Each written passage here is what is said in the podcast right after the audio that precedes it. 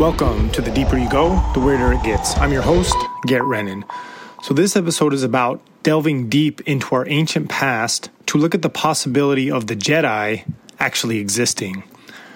Yeah, I know the Jedi are fictional characters, but if you look at our past, be it hieroglyphs, ancient tablets, old stories, statues, buildings, and artifacts, you will see that numerous civilizations from all over the world, spanning thousands of years, have talked about or depicted certain individuals or even whole groups of people as gods.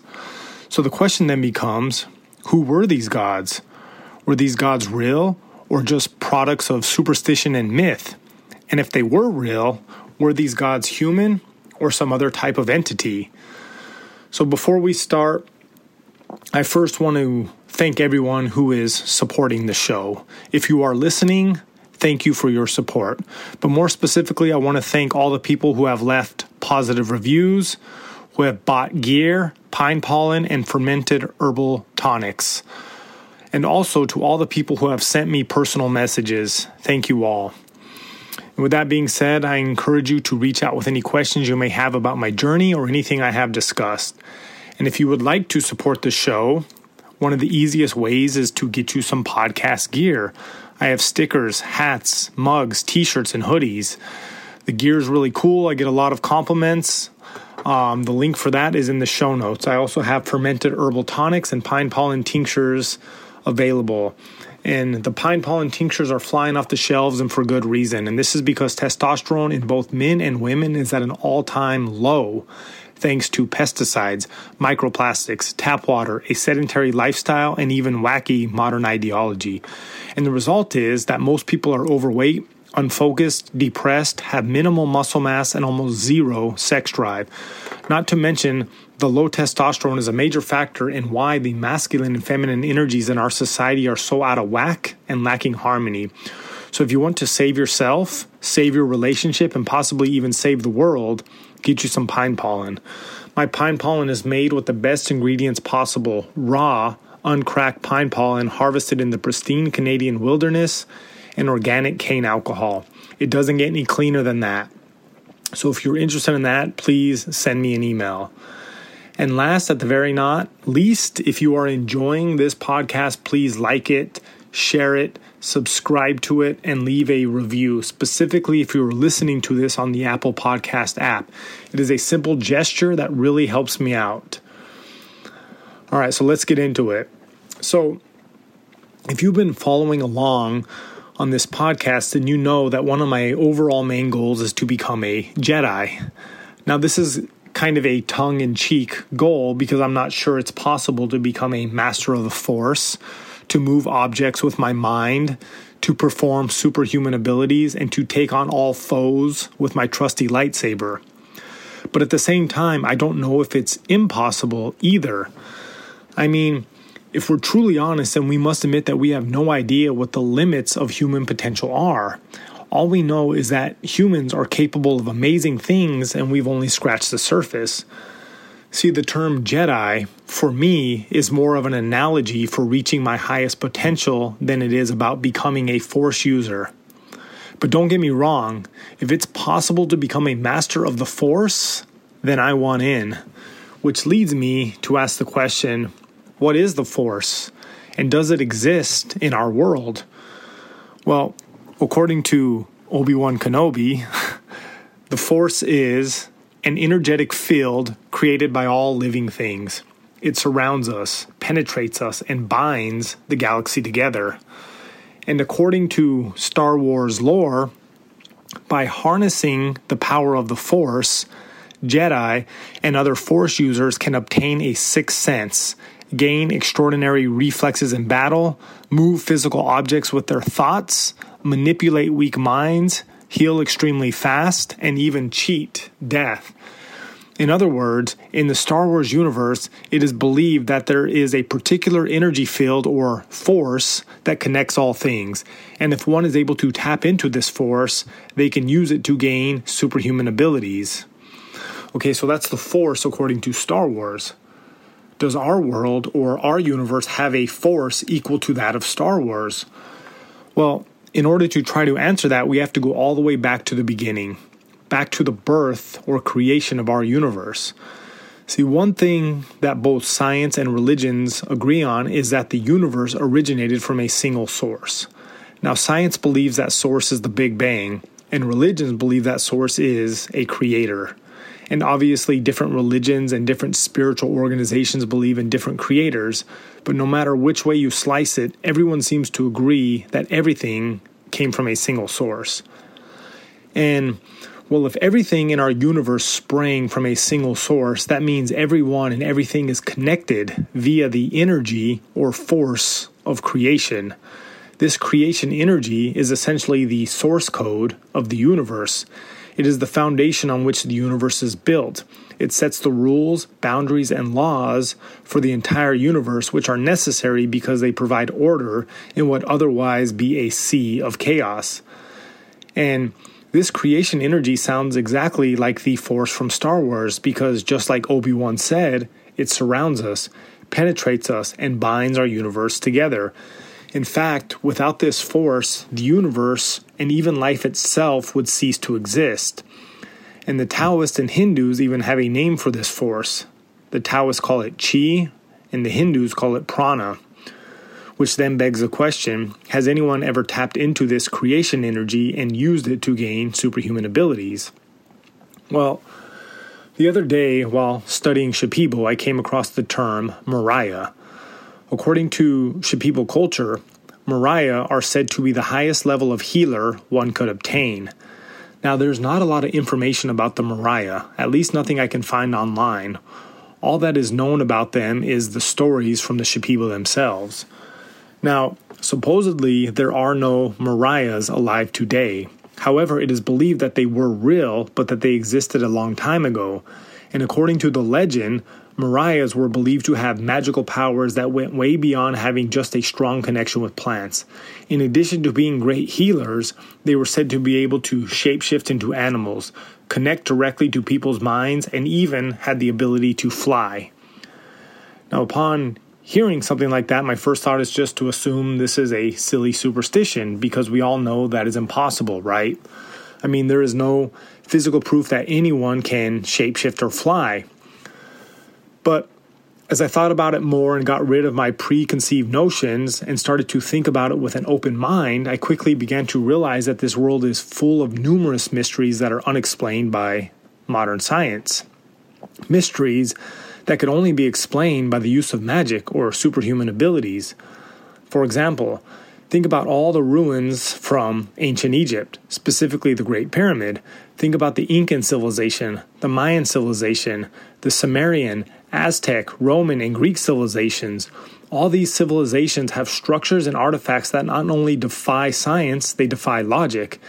And unless you become so brainwashed that all curiosity and critical thinking has been stripped away, it is impossible to look at these ancient civilizations and believe the mainstream narrative that these structures and artifacts were built by hand using primitive tools and slave labor. Never mind the fact that we don't even have the capability to build most of these structures today. And we are supposed to be the most technologically advanced civilization the world has ever known, right? I mean, we even put a man on the moon if you believe that. But despite all our technology, and don't get me wrong, we do have some very impressive technology, but despite all of our technology, we are not capable of building something like the Great Pyramid of Giza today, or even most of the ancient structures for that matter. And that's the thing. The pyramids of Egypt get all the glory about being so advanced, and rightfully so, but there are numerous structures all over the world that are just as complicated and equally as mysterious. In fact, there are so many ancient advanced structures around the world that I'm willing to bet that there are hundreds, if not thousands, that you've never even heard about. For example, there are some relatively unknown structures in India called the Ajanta and Ellora caves, which, just like the Great Pyramids, defy all scientific logic. The most famous and most impressive being Cave 16, which is a three story temple that was carved from a single stone. And according to experts, this temple could have only been made by carving from the top down. Okay, so I need you to take a second and think about what that means. So imagine someone, or let's say, imagine several people standing on a huge mountain of solid rock without the aid of modern technology, no 3D computer generated models, no power tools, nothing. Just a chisel, a hammer, and a vision, and they somehow managed to carve one of the most impressive, elaborate, and intricate temples that you have ever seen. And oh, by the way, like I said, it's also three stories tall, with an interior that will blow your mind. They carved all this from the top down. How is that even possible? I'm not sure it's even possible today with all our technology.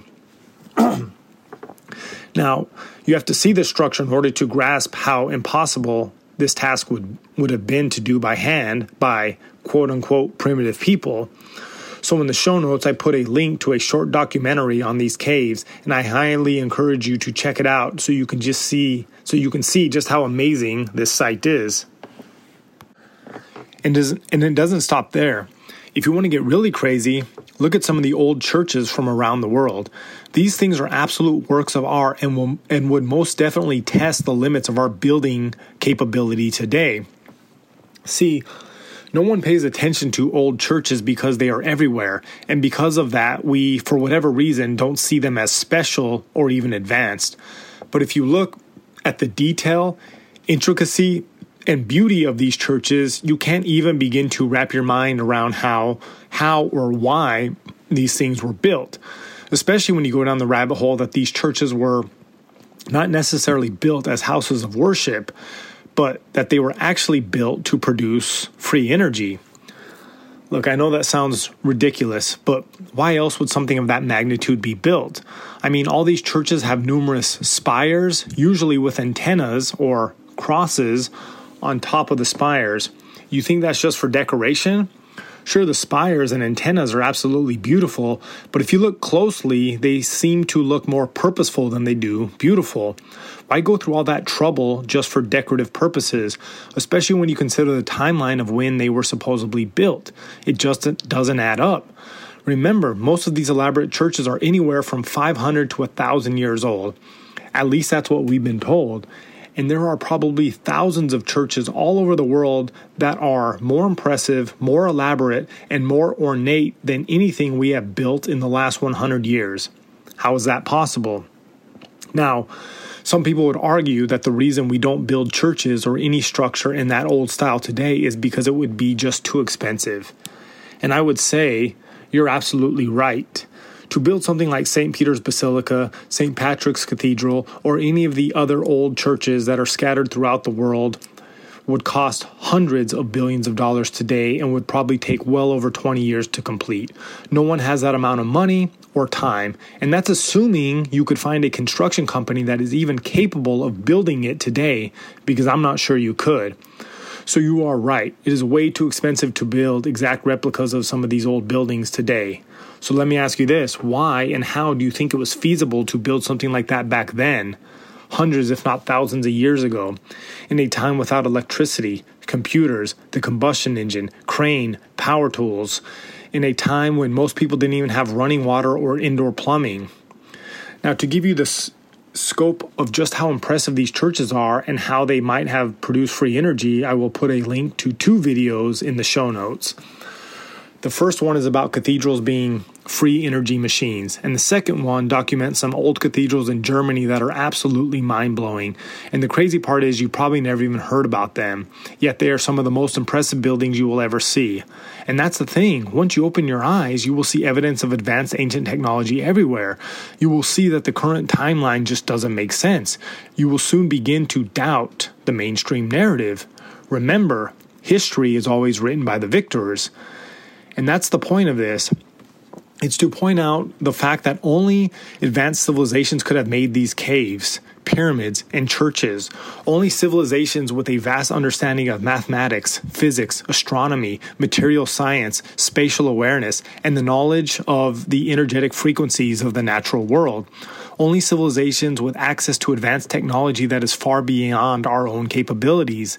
Any other explanation just seems laughable, which then makes you wonder what types of knowledge and technologies did these civilizations possess and where did it go? Not to mention, who were the people that were actually capable of building and envisioning these structures, right? I mean, it's one thing to build it, but before you can even build it, it has to be envisioned. You then need extremely detailed blueprints. Who's making those and how? My guess is that there isn't an architect firm capable of making blueprints of this magnitude today, let alone 500 years ago. You can't build something like St. Peter's Basilica without blueprints. You need complete detailed plans with exact dimensions of every aspect of the building. You then need to source all the material, and then you need an order of operations or instructions on how to build it. Nothing can be left to chance. Which makes you wonder what else were these people capable of? What other abilities did they have? Were these ancient people able to tap into the source code of the universe? I mean, who knows? But after looking at these old structures with an, with open eyes, the idea of Meraya's shapeshifting or flying starts to seem more plausible. What's interesting is the is that the Meraya are just one story in a long list of stories. Just about every ancient civilization on the planet talks about interacting with gods or supernatural entities. What do you think they meant by this? Do you think these gods were real? Now, again, most people say today say that these stories of gods and powerful entities are just silly myths and superstitions by old primitive cultures, which may be true. But let me ask you this again who do you think built those advanced structures and how? After looking and studying the old world with an open mind, the more likely and believable it is that gods and supernatural beings walk the earth in our distant past. Which then begs the question of who were they? Were they some other life form like aliens who visit who visited us from some other world? Or were they humans operating at the highest level highest level of potential? Humans who were able to tap into the creation energy of the universe like the jedi? Or maybe it was a combination of both. Maybe there were aliens who taught this knowledge to humans. Well according to author graham hancock we are a species with amnesia, having forgotten our roots and origins. See, Graham believes that the gods of our past were not necessarily aliens, at least not all of them, but humans who were extremely advanced, possibly even more advanced than we are today. But due to natural disasters and cataclysmic events, their technology and knowledge has been lost. In other words, we are the gods who have lost our memory, and as a result, we are a shell of our former selves. Of course, it doesn't help that we also now live in a society that profits off of our amnesia. The ruling class of our society profits by keeping this knowledge of our former glory suppressed. They don't want us to remember. They want us to be unconscious, mindless consumers who depend on them for our very survival. They see our remembering as a threat to their livelihood. But anyway, if you think about it, us being gods with amnesia, that scenario is very likely.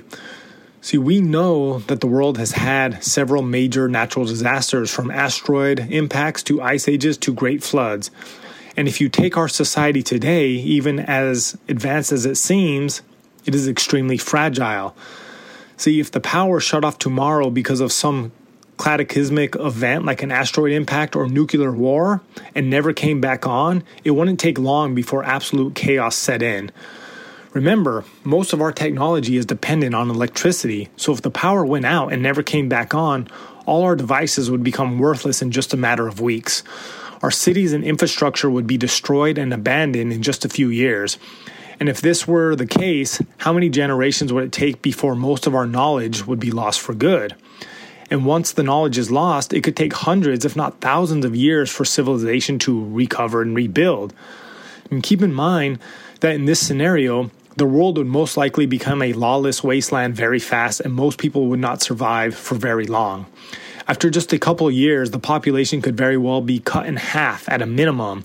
It would be like Thanos snapped his finger and 50% of the people would be gone. This is because most people today have absolutely zero survival skills and are not prepared if the entire system they have been dependent on shuts down. See, every major city in the world operates on what is called a just in time model a just in time model, meaning that stores only have about three days worth of supplies at any given time. Our system depends on a constant supply of goods coming in and waste going out. And well, if the system collapsed, major cities would run out of food and supplies in just three days and would be overrun by waste. Oh, and your electric car would be worthless. But so would your gas vehicle, as all the gas in the cities would be consumed in just three days. Then what? Where would you go?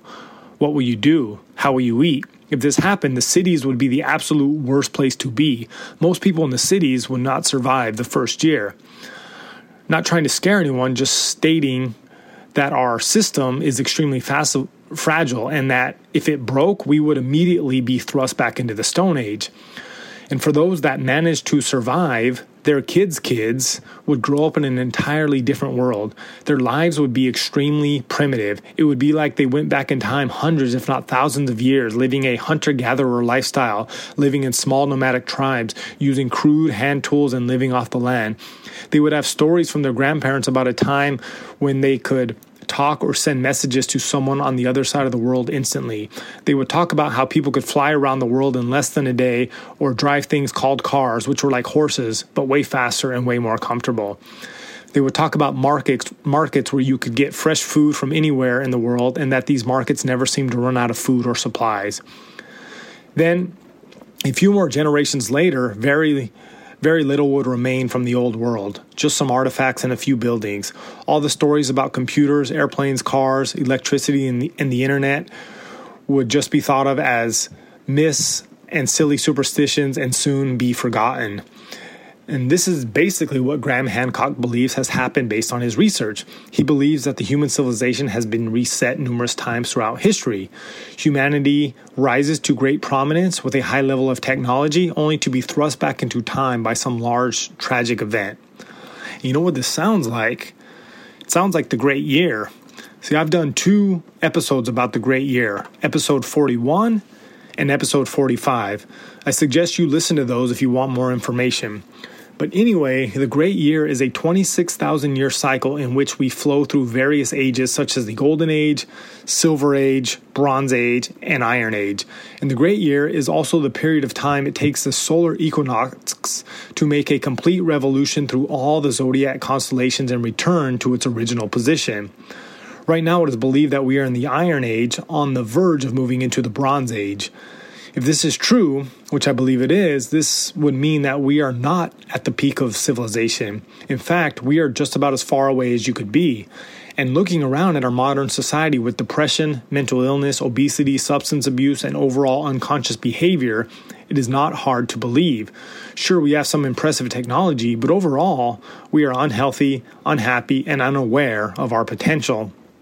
And if we're not the peak, if we're not at the peak now, it means that we were at the past based on the cycle of the great year. And depending on how old the earth actually is and how long humans have actually been around, we may have had many golden age civilizations that have collapsed. So, if we're not in the golden age, when was it? And what were the people like back then?